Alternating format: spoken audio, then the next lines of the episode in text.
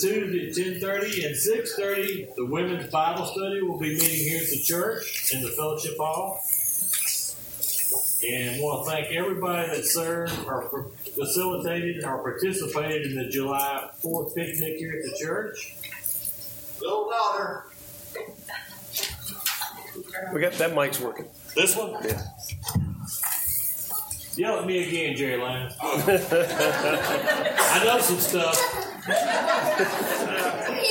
Okay. Do I need to go over the first two again? Okay. Tuesday at 10:30 and 6:30, the women's Bible study here at the church. Want to thank everybody that helped with the picnic on the 4th. And there will be a bittersweet sweet reception following the service for John and Kathy, even though John's incapacitated this morning. For Kathy and John and all their years of service here. Though, when you moving? Tuesday? So this is their last Sunday in this church. So I think they deserve a round of applause for all their hard work.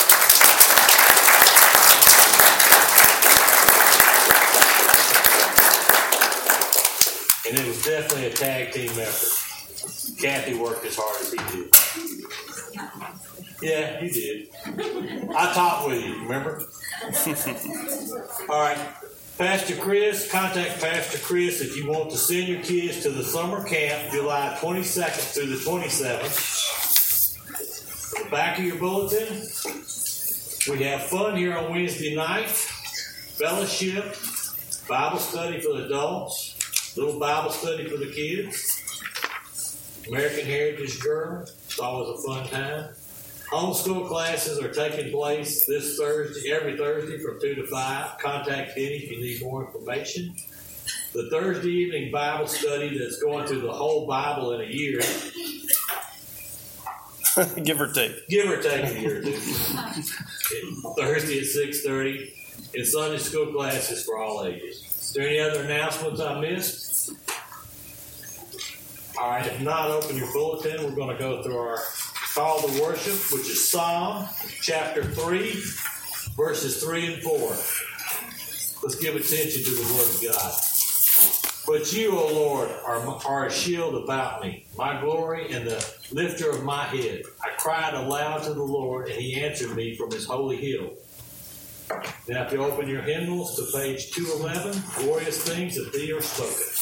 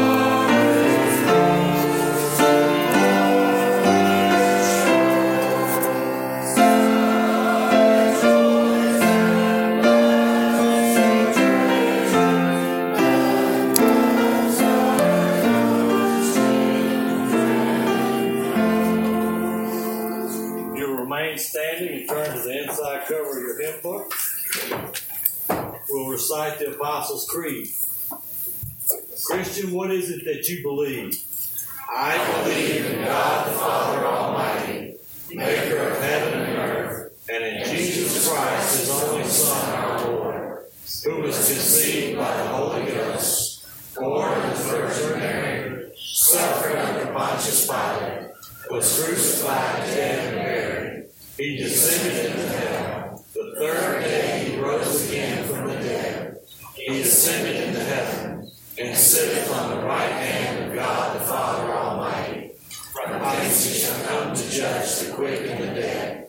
I believe in the Holy Ghost, the Holy Catholic Church, the communion of saints, the forgiveness of sins, the resurrection of the body, and the life everlasting. Amen. You may be seated. We also have the Westminster Confession, Catechism of 1643. Question three. I'll read the question if you'll respond with the answer. What is the Word of God?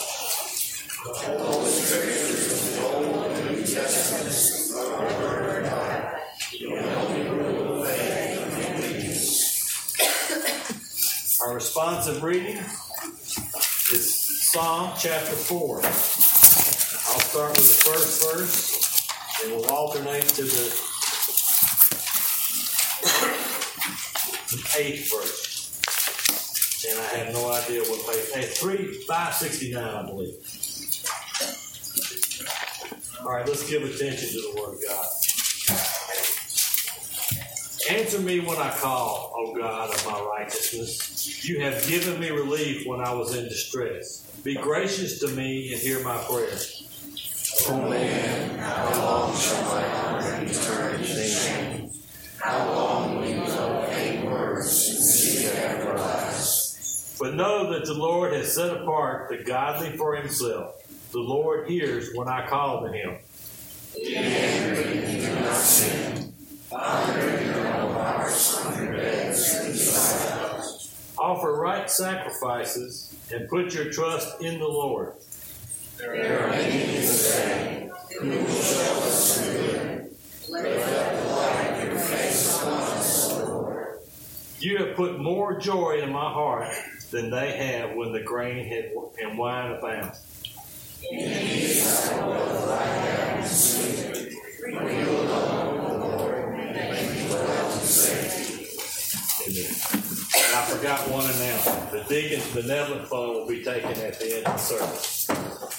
All right, Chris. Good morning, everybody. Now, at this time in the service, we do have a brief time of confession. That's a time when we go before God to set our hearts right before Him, and we can tell Him anything, and we will receive forgiveness. So at this time, we'll have a time of silence where we can confess our sins between ourselves and God.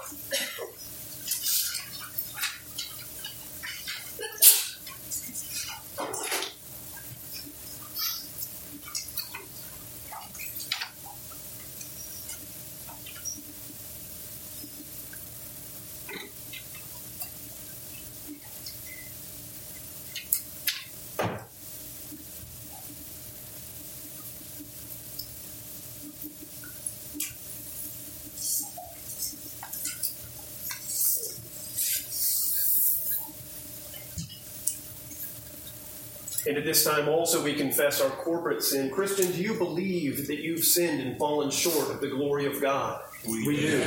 Do you believe that you've fallen short of the glory of God in thought, word, and deed every day? We do. Then if you have rested on the righteousness of Jesus Christ alone by grace through faith, I declare to you what the scriptures themselves declare that you are forgiven of your sins and you are reconciled to your God. Lord God, we also bring before you our particular petitions today. The many things that are on our hearts and minds, Lord God, our sicknesses, our ailments, and our needs. And we praise you, Lord God, for always being a father to us in all things and always looking out for us. We pray, Lord God, especially for those of us that are struggling with different cancers. For Ava Roten, for Barbara Miner, for Peggy Ford, for Helen McBride, for Billy and Luann Paris, for Robert McElhaney, for Tracy Copeland, for Johnny Baker, And for any others of our number that are struggling with this dreaded disease, Lord God, we pray for their restoration, their health and well being, but also for their encouragement according to the power of your Spirit. We also pray, Lord God, generally for Jack and Barbara Anthony. We pray for Cynthia Hogan, for Aileen Prude, for Elaine Garner, for Alice, David, and Murray Rayburn. We pray, Lord God, remembering Dee and Jay and Nolan with the recent passing of Nikki, and just pray that you would encourage them and strengthen them during this time. We pray, Lord God, and continue to pray for Michael Fredman and for the restoration of his back after his surgery. We want to pray for a special blessing upon the Tuckers with their upcoming move, Lord God, and just that everything that they put their hand to would be blessed by you. We pray for Martha DeLugas ailments and now in and out of the hospital, Lord God. We just pray that you would bless her and restore her completely.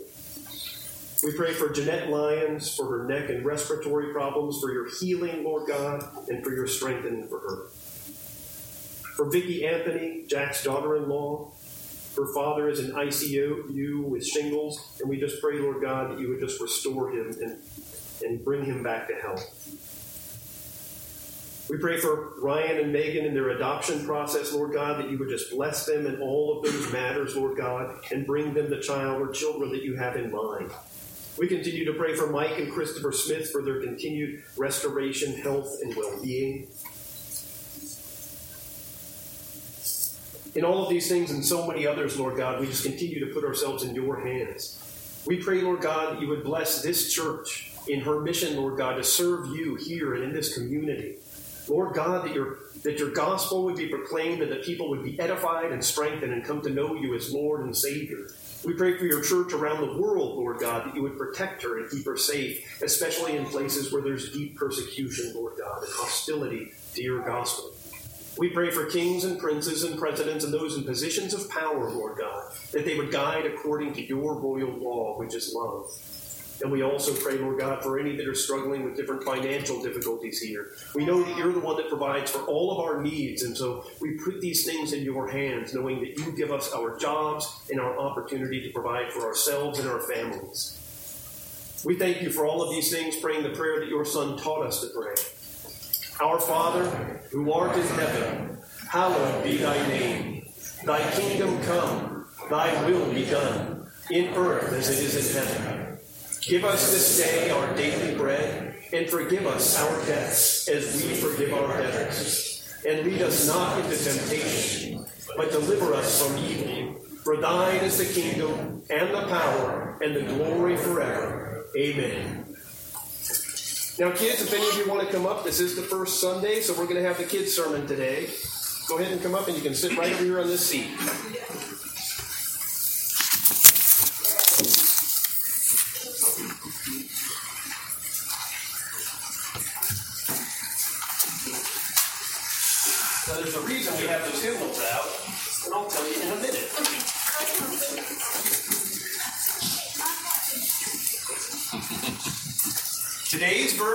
Psalm 103, verse 13, which says, As a father has compassion on his children, so the Lord has compassion on those that fear him. Now, in many ways, the Lord has given us earthly fathers that we love and that take care of us, that make sure we have food and clothing and that type of thing. Our mommies do also. But in another way, God is our father. And He's even our father's father and our grandpa's father. And if anything happens, we know that God is always with us because He is the Father of fathers. It's one thing that we respect our parents, right? And those that take care of us, right? Shouldn't we respect them and honor them? In another way, oh, oh, we'll get to this. In another way, you see all these people out here? In another way, they are all mothers and fathers to us. And in another way, even generations that are already gone, that aren't even alive anymore, they're already in heaven, they are mothers and fathers to us. And they have passed us down not only our faith, but lots of blessings that we can even pay for. Did you know that there were people a long time ago that even died in wars and things to make sure that we could be here at church today worshiping the Lord? They gave their lives so that we could have freedom. Isn't that cool? So we have many fathers, really, but our biggest father is God. One of the ways that our fathers pass things down to us is by writing it down. Now, I don't know how many of you used hymnals before, but uh, this hymnal that we have is a collection of songs from the past that's been passed down to us by previous generations.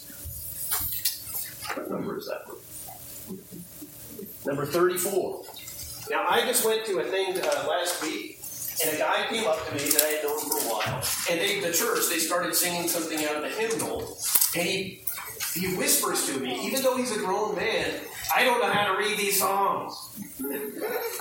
I can't keep track. It seems like the lines are all messed up. We are going to spend a minute going over that now. It's, it's number 34. Now, the way you know which one is number 34 is everyone has a number at the top. And so it's easy to find number 34, right? You guys can share hymnals, it's okay. Now, here's the thing that gets confusing, okay? The first line has a 1 by it, right? And it says, Praise to the Lord, the Almighty, the King of creation. But shun is on the next line, right? So we don't go to the line right under it. We actually do the first line of the second box. It's called a stanza. So we read the first line of this box, and then to go on, we do the first line of the next box, and then at the end of that one, guess what we do in the third box? It was the The first line of the next box, and then the first line of the next box. Right? So instead of them all being written in one box and then in another box, the way other songs are, these are written in lines. Now, there's a two there too, and that's called the second verse. And it says, Praise to the Lord, who are all things so wondrously reign. And then the rest of the word is on the next box, F.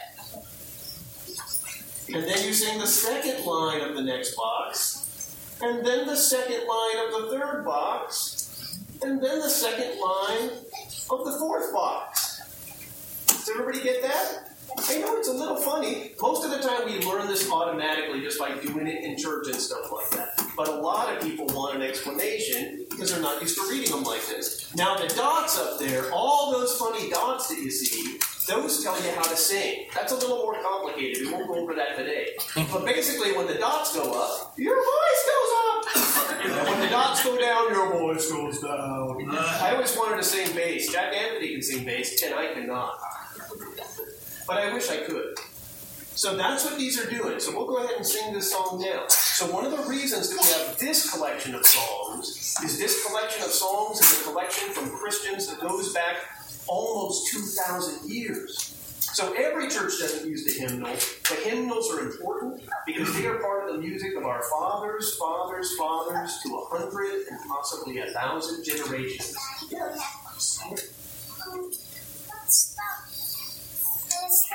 This plastic thing is called a guitar pick. We use it to strum a guitar. You guys all know the piano, right? Well, a piano is a fat guitar that sits like this. and it has hammers that hit the strings. So to make a small one, they took the piano and they put it sideways and made it so you pluck the strings. So they're basically the same instrument, but this is much easier to carry. I have a, I got, I got a toy guitar at my home. Yeah, Chloe says she has a toy guitar at home. It's a Princess And it's a Princess Elena one. one. You don't have a guitar? Maybe we can talk to mommy and daddy and we can fix it. Okay, let's try this song. Here's the way the, lyric, the, the song goes. Praise to the Lord, the Almighty,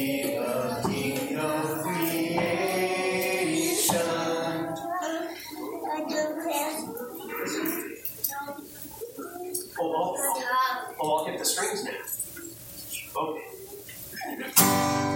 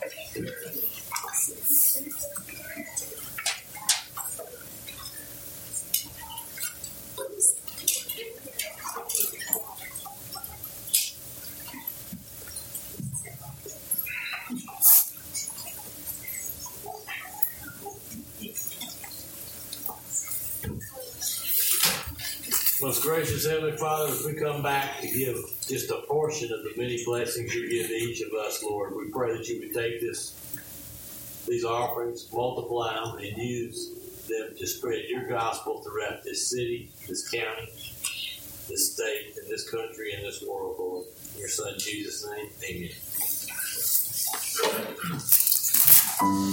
amen.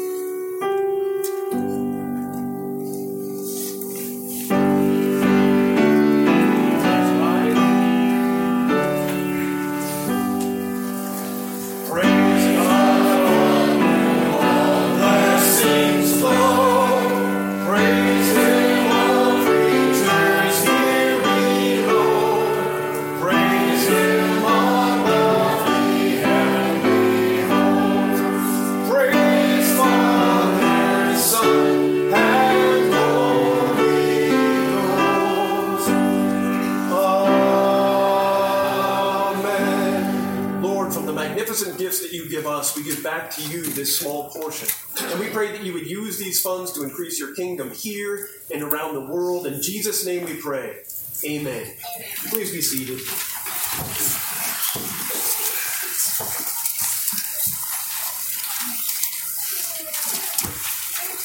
Now, today we're kind of in Matthew 6, and we're kind of in Romans 8, but we'll start in Matthew 6. Matthew, Mark, Luke, and John. Matthew is the first book in the New Testament.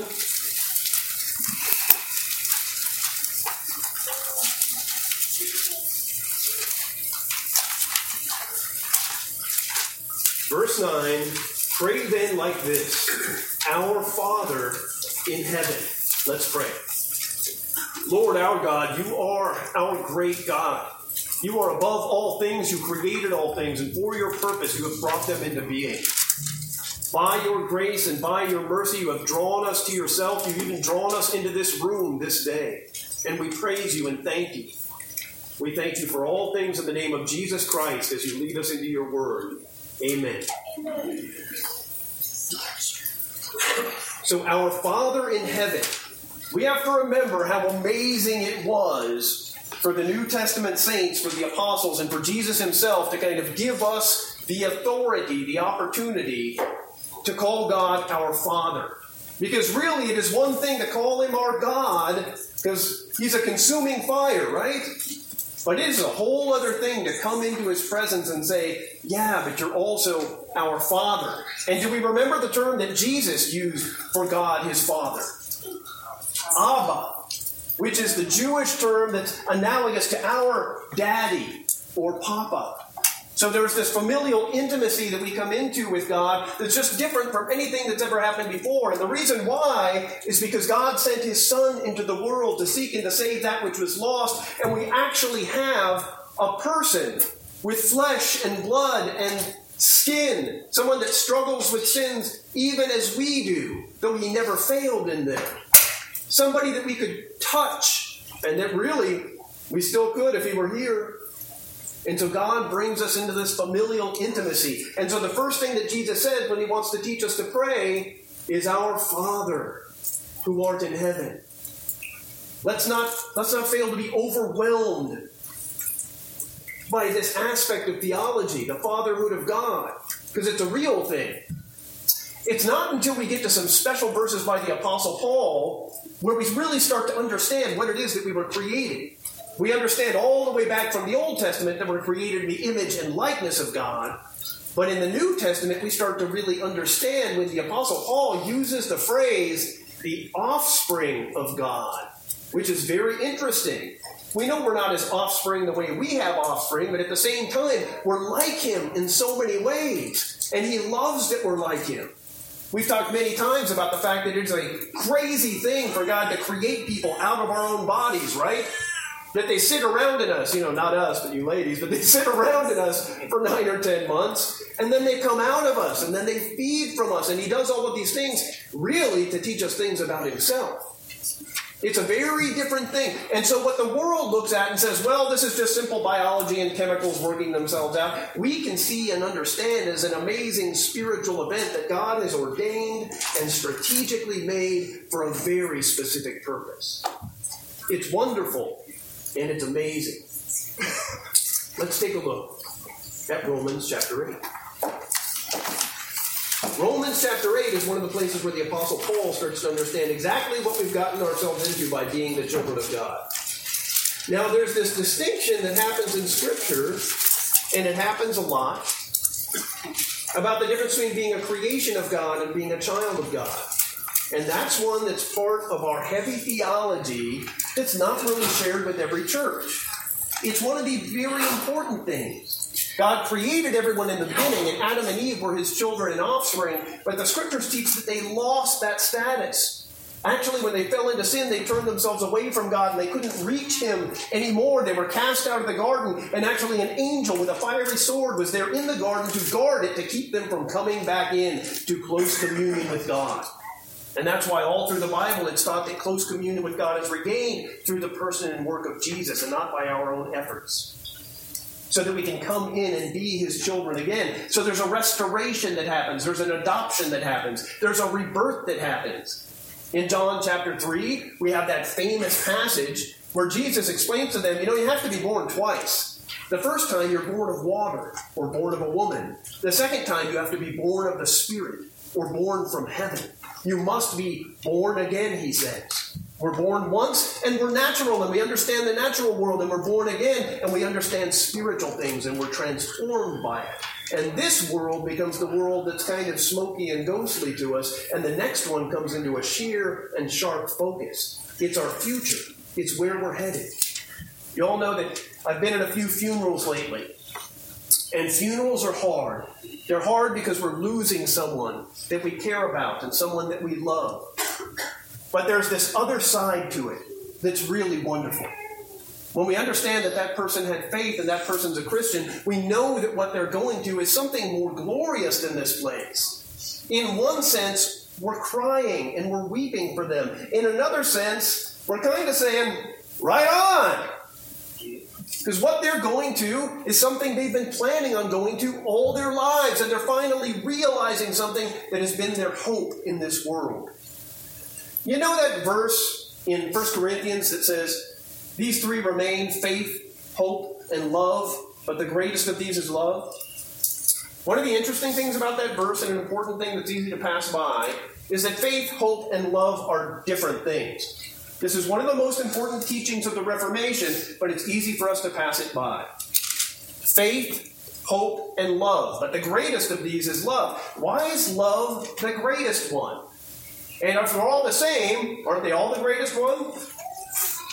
Faith is believing things, right? It's believing in Christ and believing everything God said in the Bible, and especially believing the gospel. All of these faith things are faith and believing. But hope, Scripture says, is always about something unrealized. So the hope that we have in this life and the hope that we have for the next life, it's always something you don't have yet. You don't hope for anything you've got. You only hope for things you haven't got yet, right? Now, what that verse means is in faith, we believe Christ, but on the last day, when we are resurrected from the dead and we are with Him, we won't be believing in something we don't have. We will be face to face. And so, in this lesser sense of the word faith, faith won't even be necessary because we will be right there. Hope won't be necessary because we won't be believing in something that we want to get. We will have something that we wanted to get. But love is eternal and unchanging because we will always have love, even when that sense of faith and that sense of hope disappear, right? And so in this life, we live in hope of the next. We live in hope of the next. There are more beautiful, more wonderful things that can happen than anything that has happened in this life. One of the important things that I usually talk about in funerals is the intergenerational nature of faith. What was the one thing that Abraham wanted more than anything else? Offspring. And a lot of us kind of think, well, that's a little weird, right? Why is that the number one thing? Couldn't he adopt and stuff? Well, he actually did adopt. It says in Scripture that he had guys that he had adopted that were going to inherit, and those kind of things happened, right? But for whatever reason, God had put in him this deep desire that he wanted to have an heir. He wanted to have a child. And this thought consumed him. And God used it against him, as he often does with the things that we want most. And God came and said to him, You know what? I will give you an heir. And that heir, through him, I will bless the entire world, and nations will come from you. Not one, many nations. And at the end of time, you will not be able to count your descendants. They'll be as numerous as the stars of heaven. And one of the reasons why that even Abraham might not have understood in its totality is that those descendants would come from every nation, tribe, race, and tongue on earth. He was talking more about his spiritual offspring through the gospel and the coming of Jesus than he even was about the physical offspring. But eventually he had that son, Isaac, right? And what was God's great test for Abraham? Because there were many tests for him, but there was one great test. Sacrifice. Sacrifice of his son. That son that I gave you, that I promised you all those years ago, that you waited almost a lifetime for, I want you to take him up on the mountain and I want you to sacrifice him to be as a burnt offering. It says later in the New Testament, it gets into the psychology of Abraham, and we find out that he knew too much about God to fall for it, but at the same time, it says he would have went all the way through with it because he knew God even had the power to raise him from the dead. But he knew that he would not lose his son and that God really has no interest in that kind of weirdness. But he was faithful, and finally, for the first time in his life, he completely trusted God. And God said, Now I know that you love me because you wouldn't even hold back your only son. And that's a picture of what comes later when God would not hold back his only son but gave him so that we could live and be restored to the fellowship of our Father God. Another thing about funerals is that it's usually people from previous generations who are going first, as is right and just, right? And it's easy for us to forget things like what previous generations have gone through and done so that we can all be here today. There's a reason that they call that generation that wasn't really that long ago the greatest generation, right? It's not because they necessarily can do all the things we can do. They didn't even have a cell phone or a laptop. But they fought the wars. They built the bridges. They invented the airplane and the battleship, right? Well, we call them the greatest generation is because we look back on them and we think, what integrity, what honor. And we look at ourselves today and say, do we still have that? There have been different generations where this happened before. Solomon's generation and his people, being the descendants of David's time, looked back on David's time and said, Man, can we measure up to these guys? And they kind of corporately say in Scripture, We couldn't. We can be ourselves and we can do our own thing, but we will never be as great as our fathers. What's the one thing that a father wants more than anything else? For his children to be better than him, right? when we look back at this, we need to remember that our entire culture has a parentage. It didn't come from nowhere, it didn't just pop out of the earth one day. It was passed down historically from parents to children, from parents to children. In a very similar way, our faith has been passed down from parents to children, from parents to children. God was not making a quip or a false analogy when he said, You know, those that hate me, I will hate to the third and fourth generation. But those that love me, I will love them to a thousand generations. Because that's what we've seen in history. We should always remember that when Jesus started out, it was just him and 11 guys walking around in the desert. Now we got about 3 billion people on earth that call themselves by the name of Christ. That kind of record of success is really hard to match, right? I'm one of those people that really believes that Islam and Hinduism, they're going to fade over the next few hundred years. They can't compete with us. What do they got? Really you know, Islam, it only increases at the edge of a sword. If they're not killing folks, they're not growing, right? If we're not loving folks, we're not growing, right? And Hinduism is just pretty weird. If you ever study it, they've got 30 or 40,000 gods. They do all kinds of different things. People are just confused by it. So, right now, we are witnessing the beginning of the largest explosion of Christianity in India in the history of the world. And that even counts the times of the apostles. Because, as far as we know and understand, the apostle Thomas brought the gospel to India 2,000 years ago. But it became a tiny number through time, through the oppression of different religions. So we get to the place where we start to talk about what it is to be a child of God. First, the Apostle Paul in chapter 8, he says this. We'll go through this whole paragraph before moving on to what we're really looking for. There is therefore now no condemnation for those that are in Christ Jesus. For the law of the Spirit of life has set you free in Christ Jesus from the law of sin and death. So we do get to this point where he's starting to talk about life and death and the matters of it. For God has done what the law, weakened by the flesh, could not do. See, the law wasn't weak and the law wasn't bad, but because of our flesh and the weakness of it, the law was bad for us. By sending his own Son in the likeness of sinful flesh for sin, he condemned sin in the flesh in order that the righteous requirement of the law might be fulfilled in us who walk not according to the flesh, but according to the Spirit. Now, I know we're getting into some mystical things here, we're talking about spirit and flesh and that kind of thing, but all of you have a flesh, and that's easy to see, and all of you have a spirit, and that's not that hard. For those who live according to the flesh set their minds on the things of the flesh, but those who live according to the Spirit set their minds on the things of the Spirit. For to set the mind on the flesh is death but to set the mind on the Spirit is life and peace. For the mind that's set on the flesh is hostile to God, for it does not submit to God's law. Indeed, it cannot. Those who are in the flesh cannot please God. So, this is talking about the basic distinctions of the only two kinds of human beings that exist. I know you guys might think that there are lots of different kinds of human beings, but really there's two those in the spirit and those in the flesh, and those are the only two categories that God cares about. They're big categories. Those in the flesh are those whose biggest goal in life, what they ultimately love, is something merely of this world and for their own glory. Whether that be academia and great degrees and the sciences, or whether it just be drugs and alcohol and fornication. Whatever it is that they worship, it's of their flesh. And they are caught by it like a fish in a net. But those who live by the Spirit have passed these things by, and they look at spiritual things as the most important, and God is the most important of all. You, however, here talking to the church, are not in the flesh, but in the Spirit, if in fact the Spirit of God dwells in you. Anyone who does not have the Spirit of Christ does not belong to him. But if Christ is in you, although the body is dead because of sin, the Spirit is life because of righteousness. If the spirit of him who raised Jesus from the dead dwells in you, he who raised Jesus Christ from the dead will also give life to your mortal bodies through his spirit who dwells in you. It's talking about this stuff. This stuff, which isn't actually your flesh. When he's talking about your flesh, he's talking about your fallen sinful nature.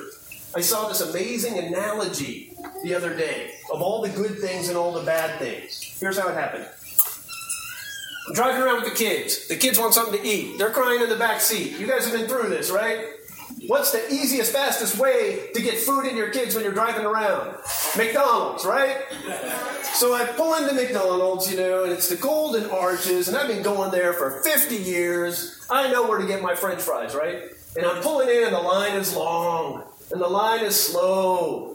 And I notice, you know, there's people hanging around in the parking lot, and there's trash in places. Finally, I get around to the little speaker, and I can't hear what the guy's saying. I'm saying, I want five Happy Meals. And he just, five Happy Meals. And then I see on the screen, it's not five Happy Meals. I don't remember what it was, but it ain't five Happy Meals. I know that. So I'm like, five Happy Meals. I pull around, there's some kid there. He's like, he looks like, you know, he's scared, all right? He's touching stuff. I'm like, I just need five Happy Meals. You know, that's all I need. And, uh, you know, so he goes in, you know, he takes my card, he disappears for like half an hour. I'm like, he's definitely charging like stereo equipment or something at this point. He comes back. I pull up to the next window, and they and they're all running around in there. And there's like 50 cars behind me. And she says the, the words you never want to hear at McDonald's. Could you just pull up and park over there? like, oh. And I pull over there and I park over there. And it's like five minutes. And then I'm not kidding you, it's 10 minutes. And finally, I got to go in, right?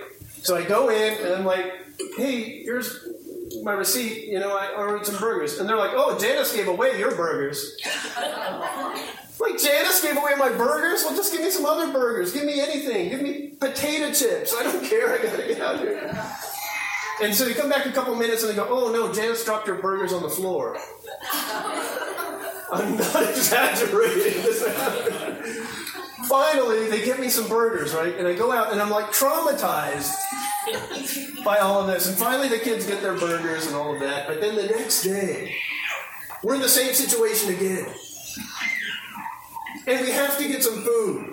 And we're down the street here, and somebody, maybe by the providence of God, opened up a new Chick fil A right down the street here.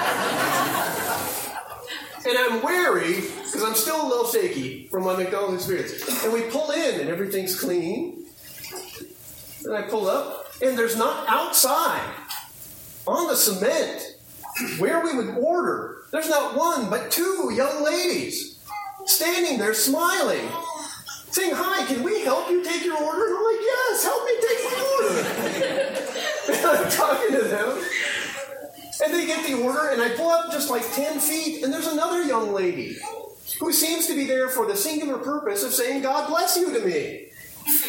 Which she did, and we blessed her back, didn't we, kid? God bless you too. And, you know, I pull around, and they're ready for me, and he has my card for two seconds. Then I pull up to this next place, and I see light coming out of a window. I thought it was the Shekinah glory, but it was just this kid's braces. he comes out, he comes out, he says, Hi, Mr. Chris. I'm like, well, hi. Uh, I'm like, how does he know my name? He's like, we've got everything ready for you. And they give me everything. Do you want more napkins with that? I'm like, yeah, I want, I want more napkins. this one would be fine. and I'm like, can I stay here forever? Like, Anna, call, call your mom. We're moving into Chick fil A. But it was just a different experience, was so different, you know? And, you know, I know it's like completely ridiculous have to have analogies of being in the flesh and being in the spirit by, you know, a hamburger and a chicken stand, right?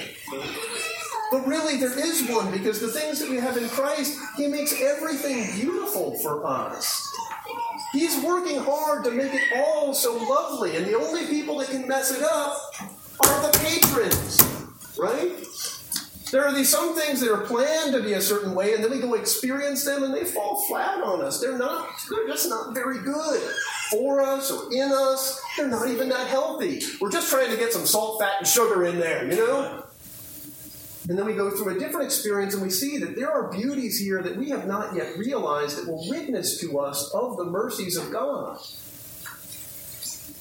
Here he says this in verse 12 So then, brothers, we are debtors not to the flesh to live according to the flesh. For if you live according to the flesh, you will die. But if by the Spirit you put to death the deeds of the body, and you will live. For all who are led by the Spirit are sons of God. For you did not come to receive the spirit of slavery to fall back into fear, but you have received the spirit of adoption. That word I brought up, adoption, is not just what I'm bringing to the table, it's right out of the text. We had kind of lost our relationship with God, but He adopts us back in Christ. By whom we cry, Abba, Father. There it is. It's not just Jesus that said it. Even the Apostle Paul, when he's teaching us about the fatherhood of God, says you can cry out, Abba. You don't have to say father. I don't know how many of you call your father father. Some families are like that and stuff. I don't think my kids have ever called me father. I'm daddy or dad, right? This is the word daddy. The Spirit Himself bears witness with our spirit that we are children of God. Now, this is something a little subtle. It's talking about the fact that your spirit within you bears witness that you're a child of God. That He has made you alive spiritually in a sense that you know this. You feel this, you experience this, it's known. He's your Father, you're His child. And if you're His children, then you are heirs, heirs of God and fellow heirs with Christ. Does anybody know what Christ inherits? The universe. Provided we suffer with him in order that we may also be glorified with him. In other words, he was God's only son and he suffered in this life. You know what? You're going to suffer in this life too. One way or another, either God or the devil will arrange it, but you're not going to ride for free. This life is not for the escape from the suffering of this world. It's for the invitation to the suffering of this world. We can talk about that more another time. And then he says this in verse 18 For I consider that the sufferings of this present time are not worth comparing with the glory that is yet to be revealed in us. For even the creation itself waits with eager longing for the revealing of the children of God. For the creation was subjected to futility, not willingly, but because of him who subjected it, in hope that the creation itself will be set free from the bondage to corruption and obtain the freedom of the glory of the children of God. We're going to stop here so we don't go over long, but this entire chapter just goes on, hitting and hitting the fact that you are the children of God, the offspring of God, that He is our Father, and we are His kids, and we can say to Him, Abba, and He hears us every time. Let's pray. Lord our God, we, we thank you for this amazing thing that our spirits bear witness with your spirit that we are the children of God, that you have known us and you have loved us, that you always have your hand on us, and that you will work out all things for the good of those that love you. We praise you and thank you for this great gift that you've given us, Lord God.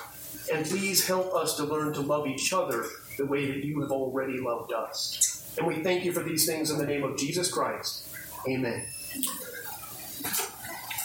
As our gentlemen come forth to receive the deacons. Isn't that the day, Mark? Yeah, the deacon's offering.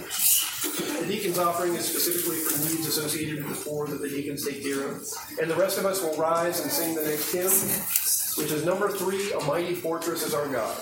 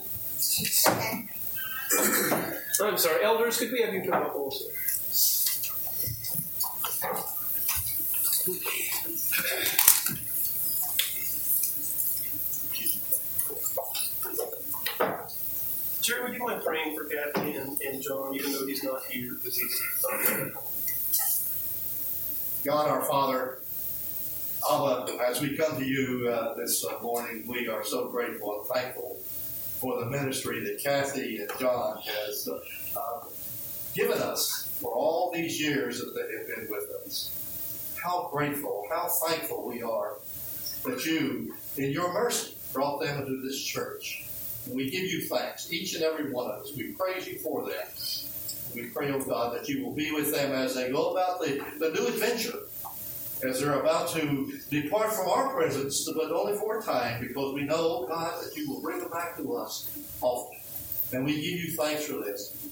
Lord, we do pray for John this morning as he is suffering from this uh, issue with his, uh, his stomach. We pray, oh God, that you might lay your healing hand upon him, restore him to health, bless him. And now, as we are about to go into the fellowship, we ask your blessing upon each and every one of us here as we celebrate the ministry and the gift that we have received through Kathy and John. Bless them, Lord, in their adventure, and we praise you for them in Jesus' powerful name. Amen.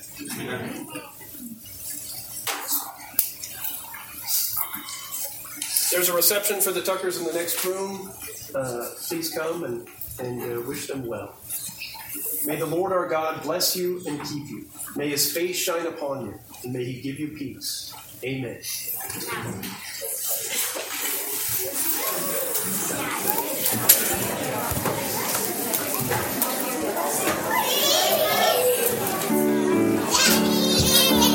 Hello, my little rosebud.